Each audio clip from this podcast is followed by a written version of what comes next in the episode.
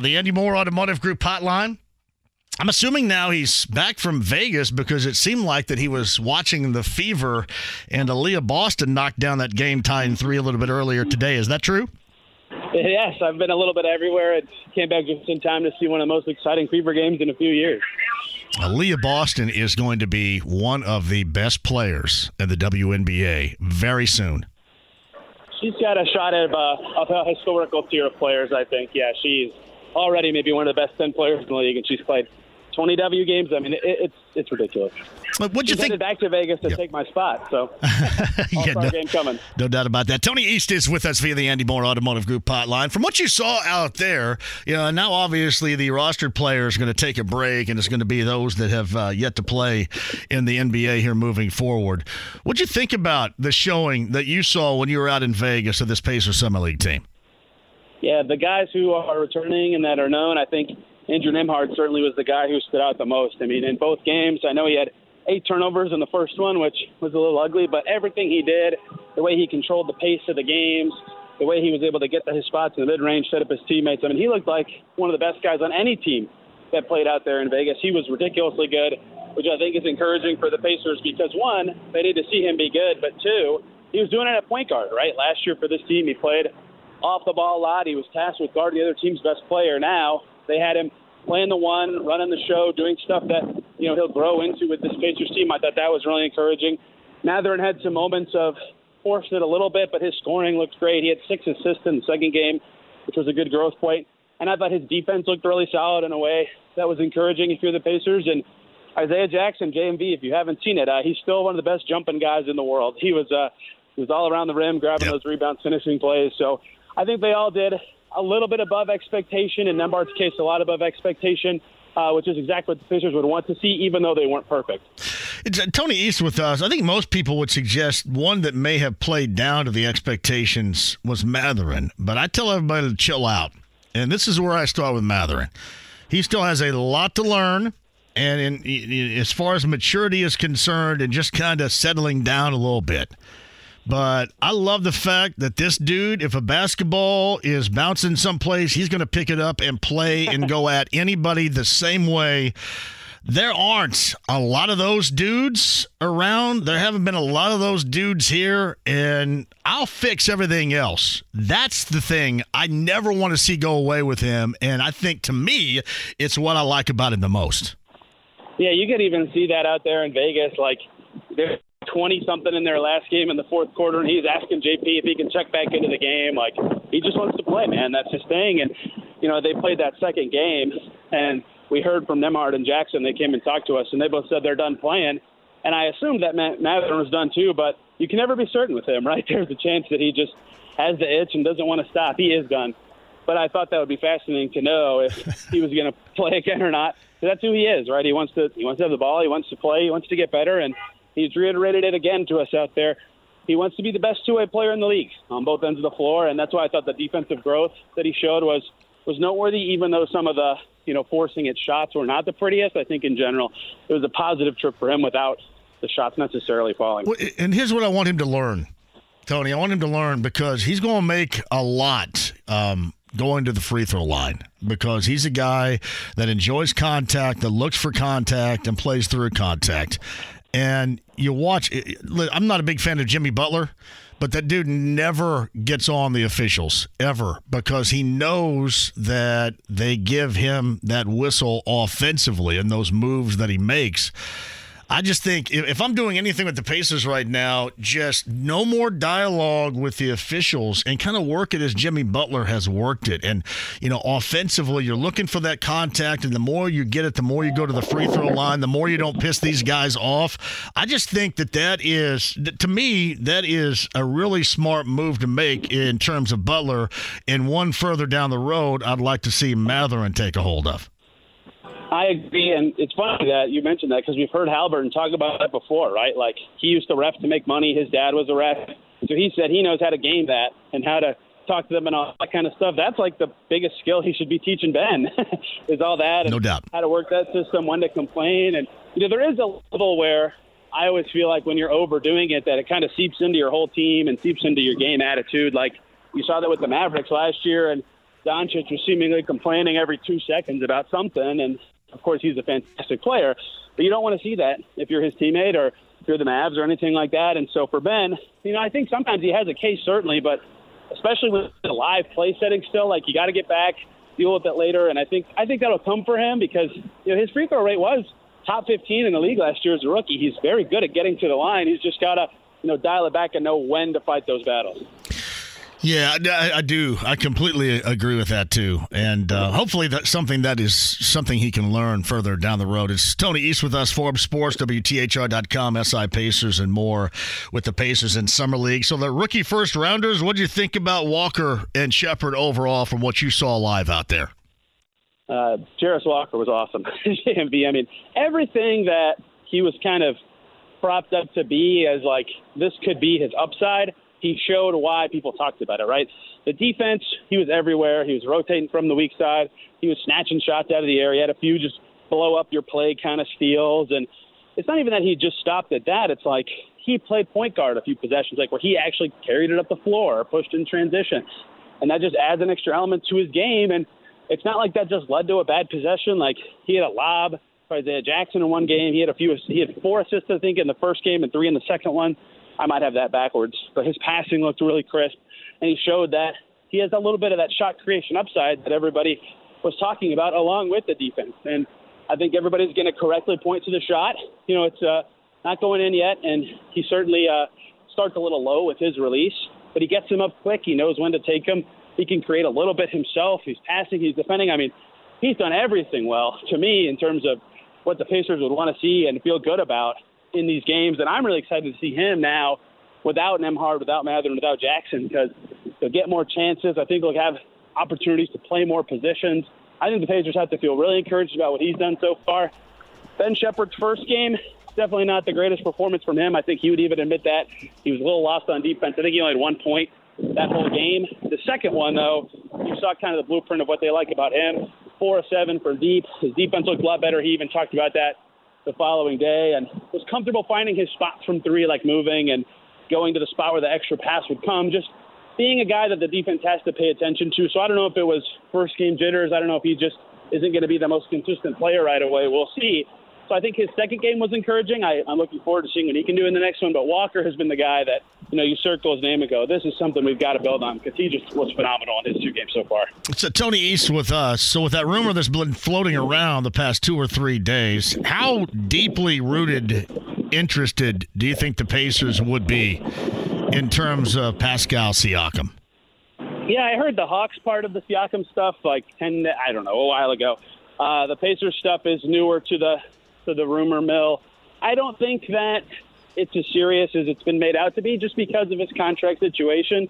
It does not match the Pacers' MO for this front office. They've always been, you know, very careful about rentals and getting guys that are under contract for a while and knowing the right amount of assets to give up for a guy on an expiring deal. And that's where this stuff with Siakam kind of hits a wall is he only has that one year left and Chris Haynes reported right after the draft, you know, he, he would more than likely want to stay in Toronto going forward. You know, if you're the Pacers, unless he says he's going to sign an extension with you, you cannot commit to that unless the asset price is super cheap. So I guess it's possible they would pursue him because he's very good.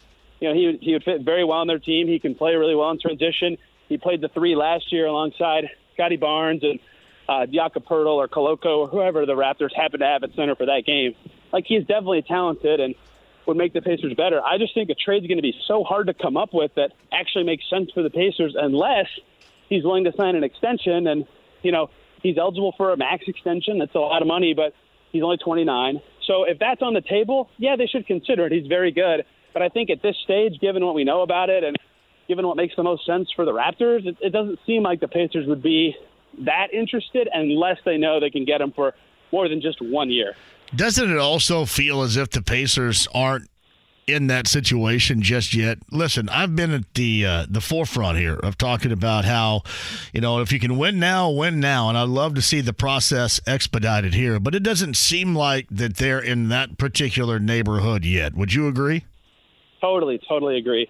That's why I think the extension part of it's so important too, right? Like, if you are even going for him as a rental, what's the point, right? You get the five seed instead of the seven seed or something, and you know, like that isn't exactly what makes sense at this time, especially with you know the asset base that that they've been trying to build. So I don't I don't think the timing is perfect right now unless they're a lot higher on where they were last year than you know maybe the public perception is. So yeah, he certainly is good, but I agree with you that the timeline is certainly awkward unless his deal can be lengthened. And it seems like the Pacers moved this summer too, right? They kept their powder dry for future seasons to make a bigger splash in future seasons instead of right this second. So I, he look, he's good. If good players are available, you have to sniff around on it. But I think it would take a little bit of change of that landscape for it to actually happen. Yeah, it almost seemed like too that um, yeah, Toronto in this situation would want to be obviously rebuilding, and it doesn't look like that they're obviously rebuilding. So that that's why I mean, just beyond the rumors, they're great to talk about. I just didn't know,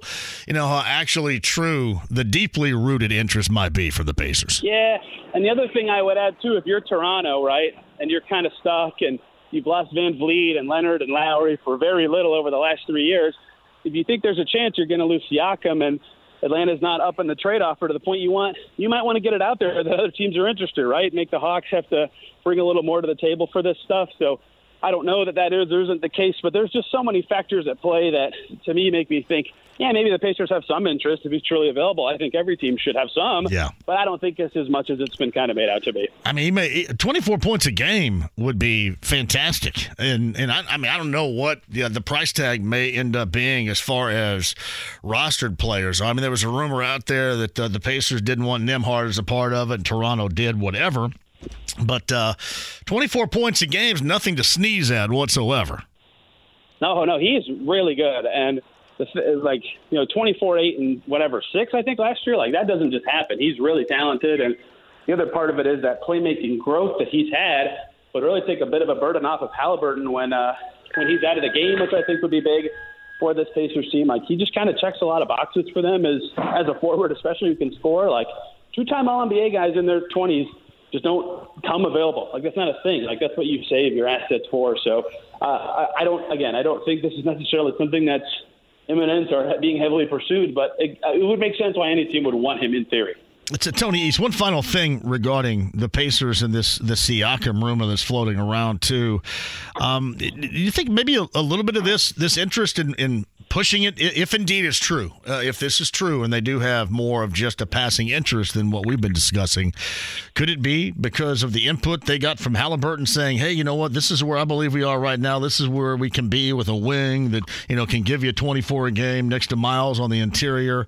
I mean, you, you think some back and forth dialogue from you know what they did with Halliburton to extend him and what they believe they are right now, maybe coming from Halliburton himself?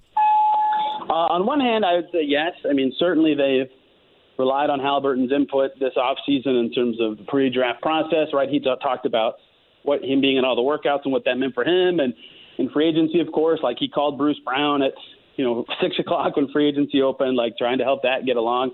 Like I think he is involved in a lot of these decisions, and so if he says I think Pascal Siakam would help, I think that certainly could be a factor. At the same time, though you know, they have this whole agreement with him, the partnership with the franchise kind of stuff. And I think if, you know, Tyrese Halliburton, you have him for six years, why is the first year the one that you'd want to maximize, right? It seems like something we said earlier, you know, his contract length being short doesn't match with six years of Tyrese Halliburton and then that asset cost. So, yeah, certainly I think if he said go get him, they would look into it. But I think that their timeline being longer now because they have him for six years certainly does not lend itself to go get Pascal Siakam on his one-year contract right this second. Tony, what are you writing about in closing here?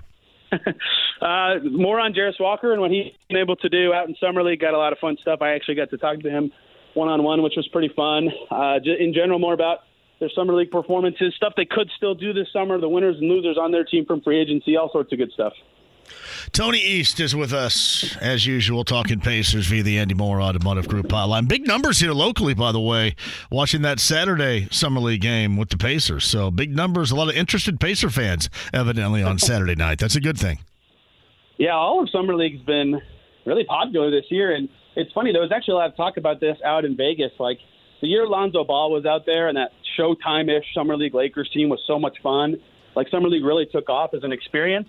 I think now with Wembanyama playing and everybody having a ton of interest in these picks, and this is not a dead time in the sports calendar, but this year especially because it overlaps with the MLB All Star break, people are really dialed into summer league this year in a way that you know I haven't seen since that Lonzo Ball team five six years ago. Really fun to see everybody you know really into the rookies and really into these teams and.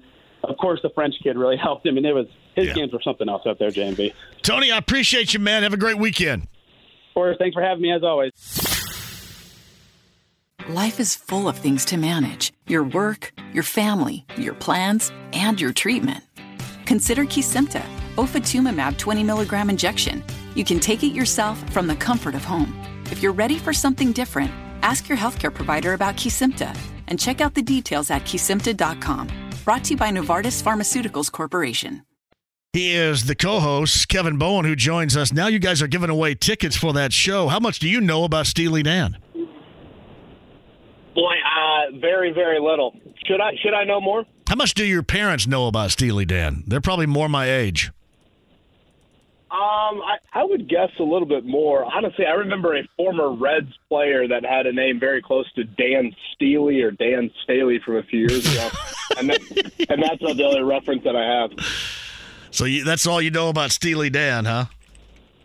Yeah, I, I, I can't say. I mean, I certainly know. I would think more, and feel free to correct me if I'm wrong.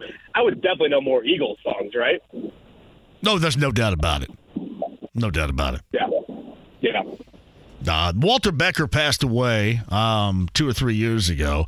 Donald Donald Fagen in Steely Dan. Certainly, he and Walter Becker were incredible. I saw them both together. Uh, this was years ago. Chris Hagan, uh, Jeff Watson, a friend of mine. Uh, saw them at the Miral National Center, which was an awesome show when they were together. Um, again, I've tried to explain this to others. I mean, you don't have Glenn Frey, uh, obviously, who has passed away. So you, you know, Vince Gill is in for the Eagles. You don't have Walter Becker, but you know the, the music that was written and Donald Fagen certainly was a tremendous part of. It. It is still going to be a hell of a show. So I was just kind of curious your knowledge on Steely Dan. I will say this. Obviously, the pop quiz is a daily occurrence for us in the morning show. And, you know, we've given away our fair share of prizes over the last couple of years with it. I mean, the phone lines are beyond lit up No doubt. We're giving away tickets here this week long. So, yeah, October 9th, right? I believe that is correct. Uh, it seems like it's going to be a packed show, to say the least. Uh, Does uh, does Query know a lot about Steely Dan and the Eagles? Oh, yeah, definitely. Yeah, I, I, I'm sure we're going to get one of those polls uh, very soon on, on Twitter of, you know, what is the most popular uh, Eagles song or what is the most popular uh, Steely Dan song? Yeah, you have to ask him tomorrow what uh, Steely Dan means too. So ask him that. Make that a topic on the show in a segment, okay? Promise me. All right, all right, noted.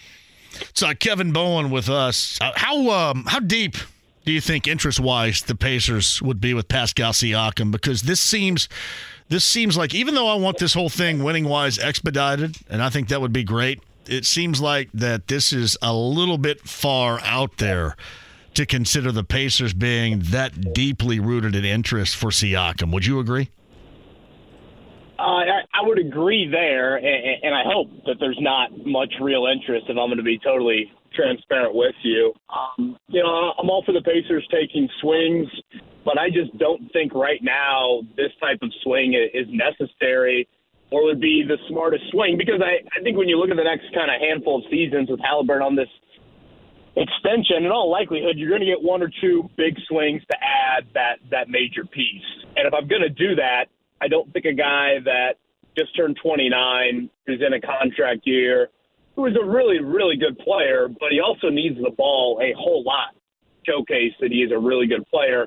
I don't think that's the best type of guy, given his age, given the contract, given his style of play, to try and you know throw into this young core. And you know, I I just think everybody kind of, and again, I'm not saying the Pacers have this legit interest, but I think everyone that wants the Pacers to take some swing for the fences right now just needs to take a deep breath and say, all right, this has been a really, really good last 18 months.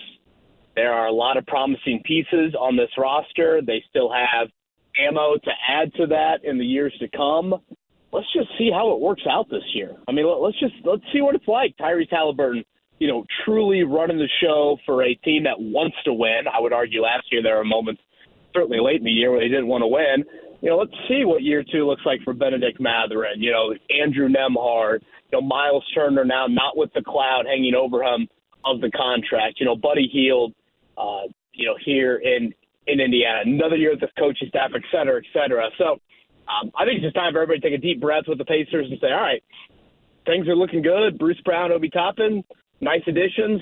Let's try and find your way into that kind of five six range of the Eastern Conference playoffs, and then reassess where you're at uh, you know, I guess next next offseason.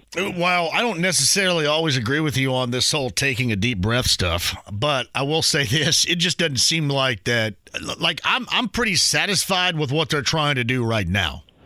You know what I mean? And it's it's like would I like to see them add 24 points per game? Yes, but you also have to look even if you do, you're able to bring him back. How long a high dollar contract is going to go for a guy that's going to turn 30 coming up in April? Um, and then consider the rest of your team, the age for most on it. It just doesn't seem like that it's that much a part of the equation as has been reported. Yeah, and I mean, isn't his ideal position the four? So okay, that means the Obi Toppin experiment's pretty much done. You know, he'll he'll be a free agent next year. That means you've stunted the growth in a substantial manner of Jarace Walker here in year one. And now, let's say Siakam walks in free agency next offseason, you've given away whatever the trade package would look like for him. And again, Obi Toppin, by all accounts, you're faced with the same questions you have about him now. And Jarace Walker wouldn't have gotten that that kind of full, you know, year one experiment that I think you have right now, given what your depth chart looks like and how that first and second units will will play out. So again, Siakam's a really really good player, but I, I just I don't think the Pacers are sitting down in Vegas right now, and I, and I guess I'm using the Vegas analogy with them in the summer league, and they just show up at the table, they have a ton of chips, and they need to push them all into the middle. I, I, I don't. Let's let's let Halliburton, Mathurin, and this group. Let's see what you've got here. They've got tons of cap space next off season, and they've got two first round picks. You know, all of those things are available if they want and, choose to make a move. Um, I, I don't think you need to rush into it because, again, you, you're going to have two, I think, big swings at it in this Halliburton extension time frame. Uh, I'm totally fine with them taking a swing somewhat early on in it, but I don't think Siakam makes a whole lot of sense for me. I, I will say this: if it if it came with kind of a hey this is you know something you can't refuse you know if it's such i, I do think the dude can help but I, I, just it just doesn't seem at all like it makes a lot of sense right here and right now considering the work that already has has been done with his team hey by the way I didn't know this until I just saw it. Somebody sent me that the Eagles and Steely Dan have now they got a second show here in Indy. I didn't know that. Wow.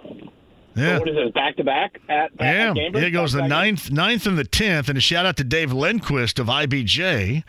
They, because of popular demand here, overwhelming, in fact, demand, have added shows, second shows in New York City, Boston, Denver, Atlanta, St. Paul, and Indy. So you got the ninth and the 10th, Monday and Tuesday, for the Eagles and Steely Dan. Look at that. Well, shout out to Beth, our pop quiz caller from today. She was beyond thrilled to get on the air, and I thought gave a great effort on the pop quiz. But like I just said to you, John, the phone lines have been lit up all week long, so that does not shock me at all. Yeah, I'm doing Farm Aid, so it's the same thing. I mean, people wait around want to be a part of Farm Aid too, so it's um, mm-hmm. I love it too. I, I've always been, you know, well before you were ever on the air. Um, I remember back when at the other station, I, I would try to to sell the folks at Live Nation on, hey, sports talk is the absolute best place for you to have ticket giveaways for concerts because it reaches everybody.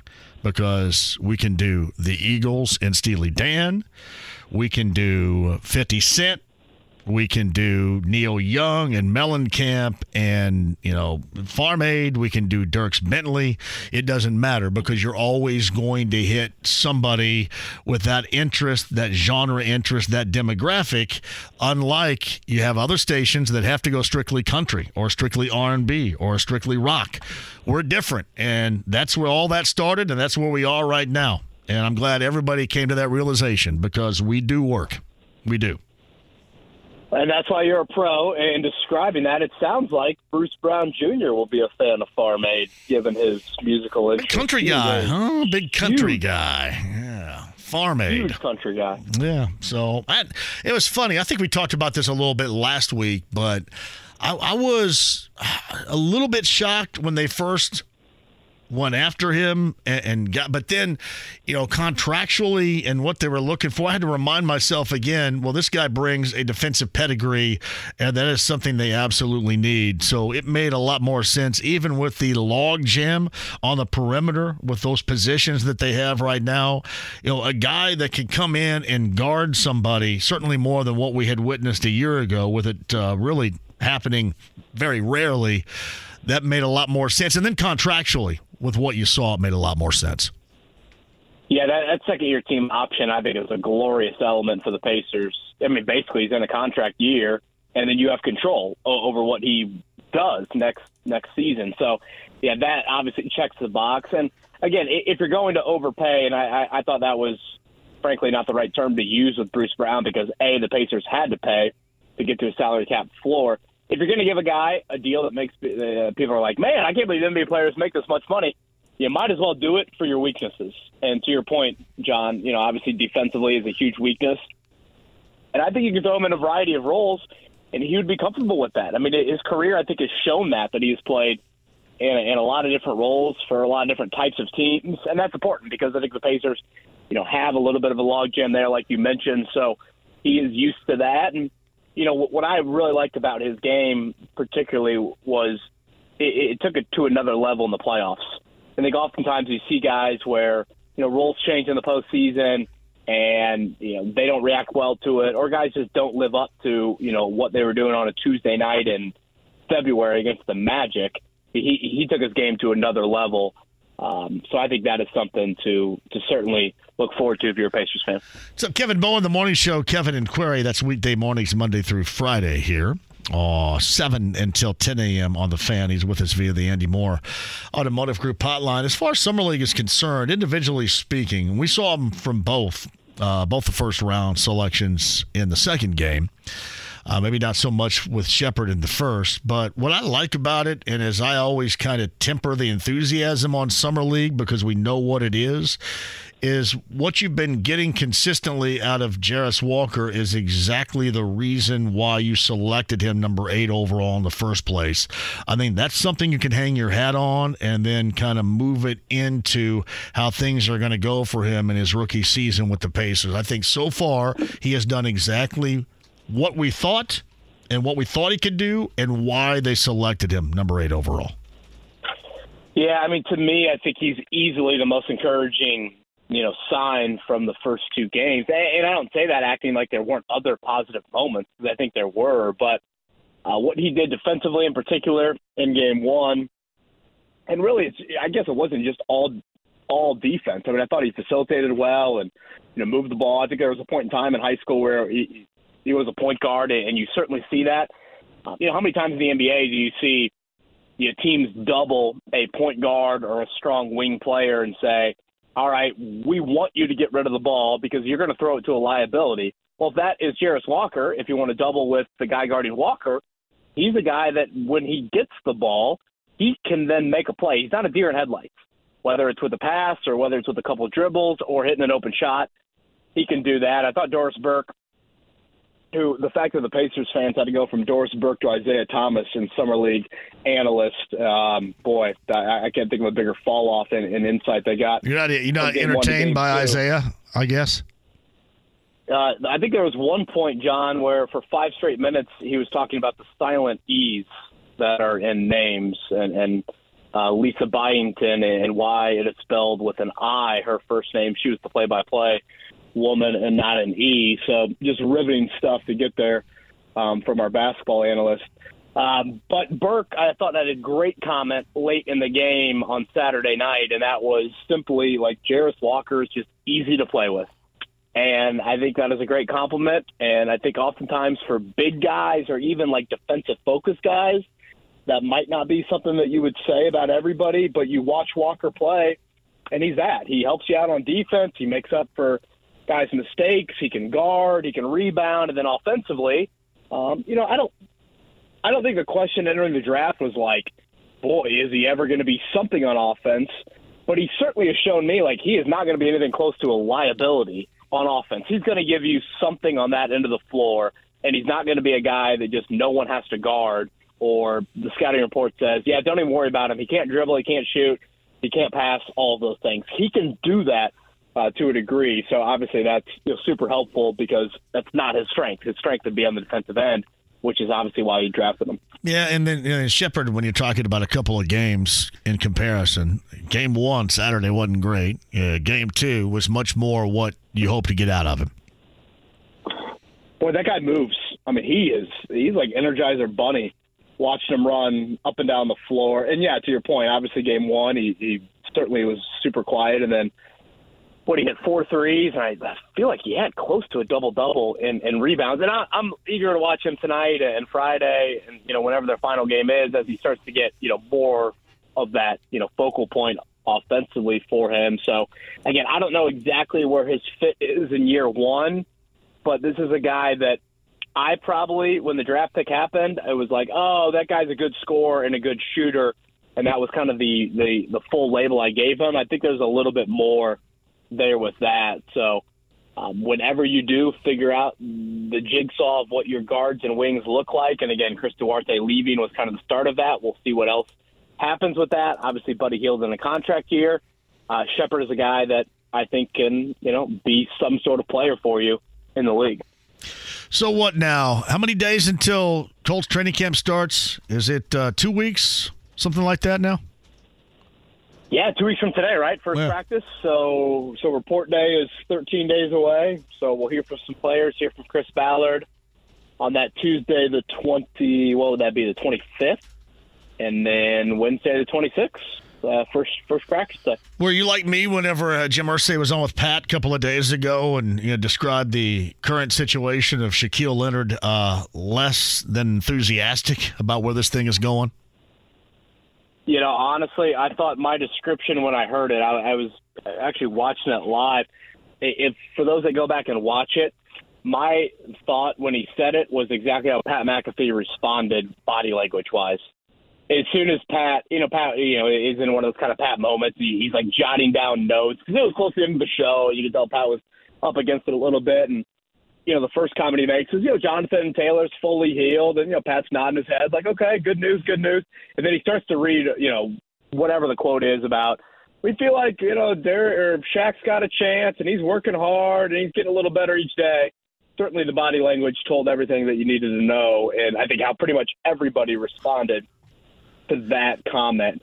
You know, not to like overly analyze Jim Irsay comments because boy, that could be a really well. Really... We've we've done that so much in the past. I mean, we have a great deal of experience doing that, going through the Andrew Luck era. So sure, uh, and I guess it is part of the job. But I, you know, Jake and I had a little bit of this debate. I don't when he says he has a chance. I, I tend to think like that was a little bit more of be ready for the start of training camp, not like he has a chance to play again or, or, or something like I, I I don't know if we're there yet with him.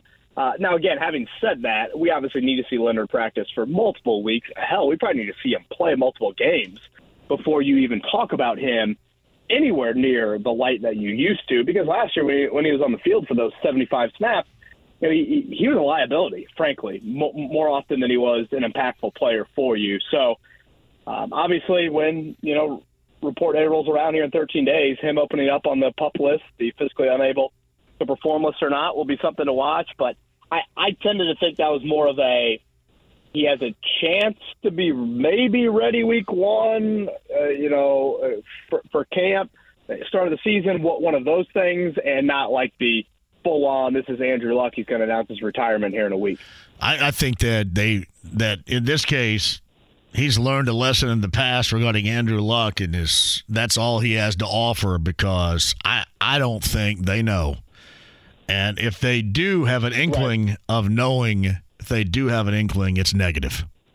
So it's not just yes, me because people think, oh, you're just Mr. Negative about this. I am not because there's not been one reason to be positive. And normally, I mean, if something is going the right way, uh, and, you know, and Leonard, for example, has been on social media platforms and looked at it. You haven't heard anything from him. I'm glad he's not a part of it. That's good. It's probably um, yeah, counterproductive to where he is right now, I would think. But I would also think at the same time, you know, given his past, that if he were in a spot where he felt really good, he'd be telling somebody a little bit about it. So I just, um, yeah. I think everybody just beyond not knowing Kev, uh, beyond that, would be incredibly skeptical about expecting too much. So. Yeah, and you know, again, I'm not. I don't think I live in some doom and gloom negative mindset. But for those that are, are choosing to be positive about this, I, I just think you're also choosing to live in a world that's not reality, and it's extremely naive, given his injury and the type of player he is. And I think that is so important to remember about this situation. Again, we're talking about a guy that 13 months ago had his first back surgery. Um, you know, they obviously didn't think anything of his injury through the first six months of last offseason. You know, there was something serious at the end of last year, and, I, and now I'm going back, I guess, two seasons ago. So they would have thought something was serious at the end of the 2021 season.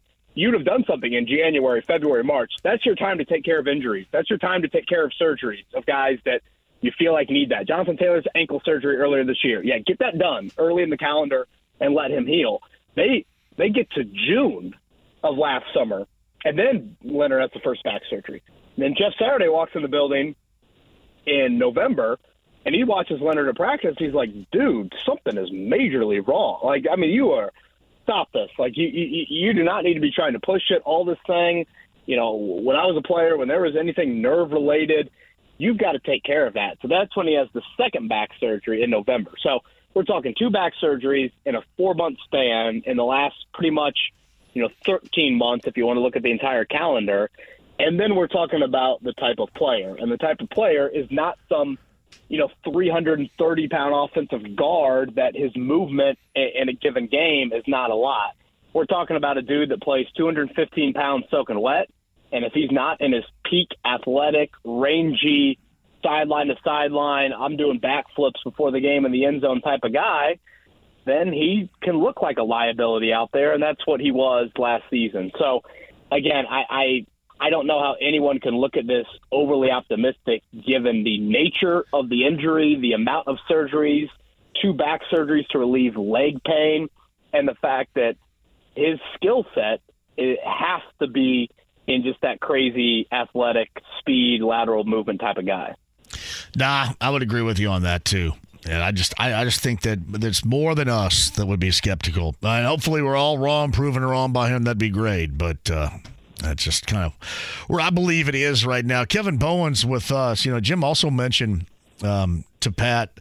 He's, I, I, guess, like me. I'm assuming like you as well. He wants to see Anthony Richardson out there as quickly as possible. Yep, yep. Sign me up. Uh, play him. Play him week one. Shane Steichen can manage the play call sheet however he would like. Uh, but yeah, I think you got to play him. You got to play him as quickly as possible.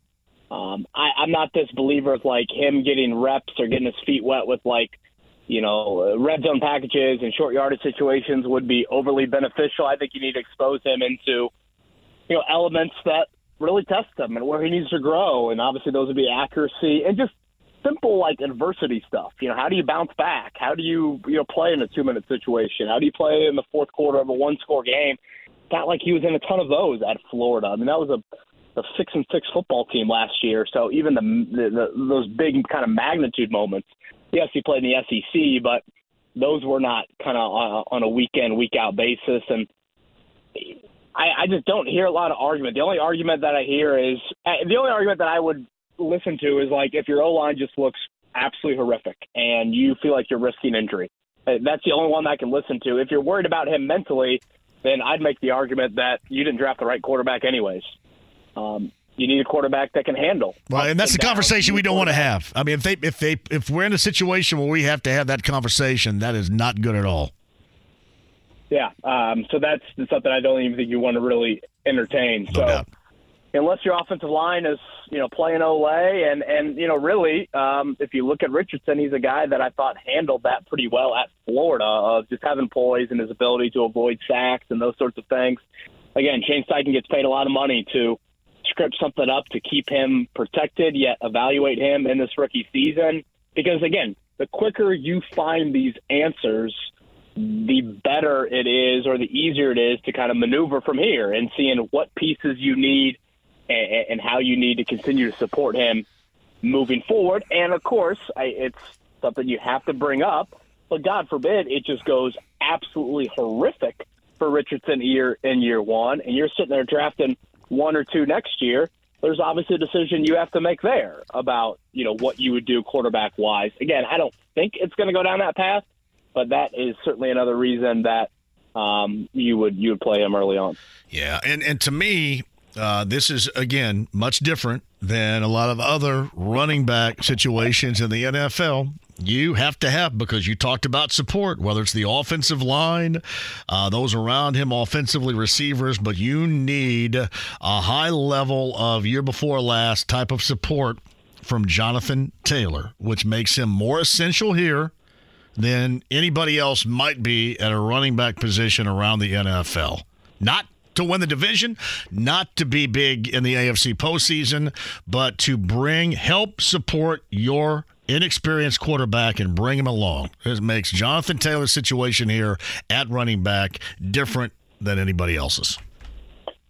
Yeah, I, I don't disagree with that. Um, you know, I'd probably come back to the thought of I, I just don't draft or I wouldn't draft running backs in the first three rounds. And again, that's a debate to have uh, several years ago, not the current state of where you're at right now because you are in such a dire need for playmaking. Um, I, I wouldn't want to see a, an extension four or five years down the road, but something in the short term certainly makes sense for the reasons that you just laid out. Um, but running back investment and positional investment has been a massive issue for Chris Ballard. There's been a stubbornness to his approach that finally, with this year's draft, I think we saw a major change in that approach with with the actual positions these guys played and where they were drafted. But you know, I think it's a conversation you, you and I have had prior, John. You know, if you look at you know four guys in particular that, that Chris Ballard has either drafted or you know in DeForest Buckner's case acquired via draft pick when you talk about Taylor, you talk about Buckner, you talk about Quenton Nelson, you talk about Darius Leonard, and all four of those guys, at some point in their careers, they have been the best or one of the best players at their position. I mean, all of them have either been All Pro or very close to being an All Pro. And yet, what you've got to show for that as a team is no division titles and one playoff win. And, you know, th- that playoff win was even, you know, before Buckner got here, you know, before Taylor was was drafted. So when you look at that, that has to tell you everything you need to know about your, you know, positional um, importance and, and how you've acquired players at those spots. You know, that's a running back, that's a guard, that's a D tackle, that's a linebacker. If those four guys played, you know, wide out, let, let, let's not even say quarterback, cornerback, left tackle, wide out, and D end, we'd be talking about this team in a totally different light over the last handful of years than we have. And that, again, gets back to the Taylor debate. Right here, right now, in the present, totally makes sense in my mind for a two or three year extension. You know, selfishly, I might say, yeah, play out the end of the rookie contract, throw the franchise tag on him. But I know that's not reality. But it goes back to the draft and drafting a guy in the second round, and now you sit here and you have debate over how long he should be here that's why you don't invest as much as you did in the positions that they have. Well, I just I think right now, uh, and again, to support Anthony Richardson with all of what we want to see out of him sooner rather than later, you have to have that playmaking support. And it just it's, it's just to me different than it is any place else. And it's weird how it's all happened. I mean, it's how we're here with Anthony Richardson because things didn't work. It's how we're here in you know, making a decision at that position with Jonathan Taylor, uh, unlike any other team would make a decision with a running back with their roster around the NFL. And it's just been kind of some stumbles and fumbles and bumbles going on. You know what I mean? That's kind of how we're all here right now, where we are. And you know, honestly, John, it's probably why I'm a much bigger advocate in giving Michael Pittman the type of payday that I think a lot of people don't want to give him. Um, you cannot skimp support for Richardson. You, you, you cannot take shortcuts there whatsoever. Is Michael Pittman on paper worth the type of contract his agent is probably going to no doubt want for his client? Yeah. No, but look at the quarterbacks that you have given him, and again, you, you just you cannot skimp on. You can't tell Anthony Richardson Yeah, man. Going into year two, we've got Alec Pierce and Josh Downs going into year three and year two. Like, no, like that. You have to continue to, I think, retain what you have, and then obviously add more pieces to those skill spots. Well, Kev, I can't sit here and whine and cry for how many years about you, you got to have wide receivers, you got to have support, you got to you know make sure that you're good in that category. And the first time that you got to re up somebody and give them more money, say, oh, you know that's okay, they're expendable. Because in this case with the Colts, which is different than a lot of others, uh, it is a priority It should be prioritized, even if you don't believe, and even if it's overvalued, which I think you say accurately it is going to be. You just got to have it. And I can't sit around here for three years and whine and cry about it and then say, well, you know what, this doesn't make sense right now. That's a bit hypocritical.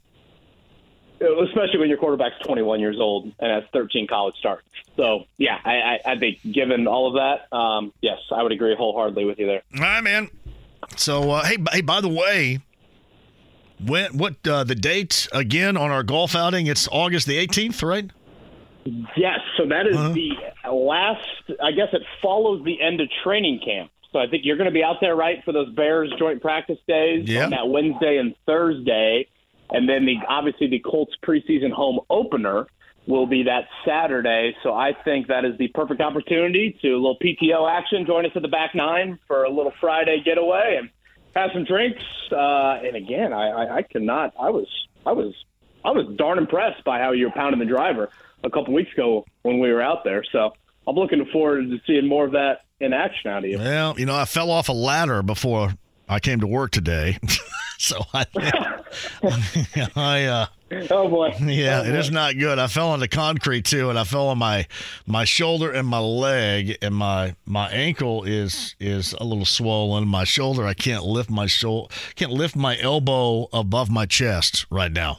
Oh, God, so and I got a man. cut. I got a cut on my arm, and it's I was a mess. You're getting old.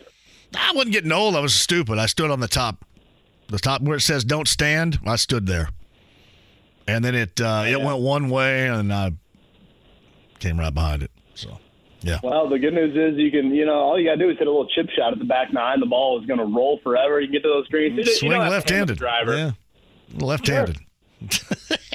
Don't have to. Yeah, I don't know. I'm gonna I'm gonna have a big shot of drugs well before August the 18th, so I should be good by then. I'm gonna get drugged up. All right, brother. I appreciate you. All right, John. Have a great, great week.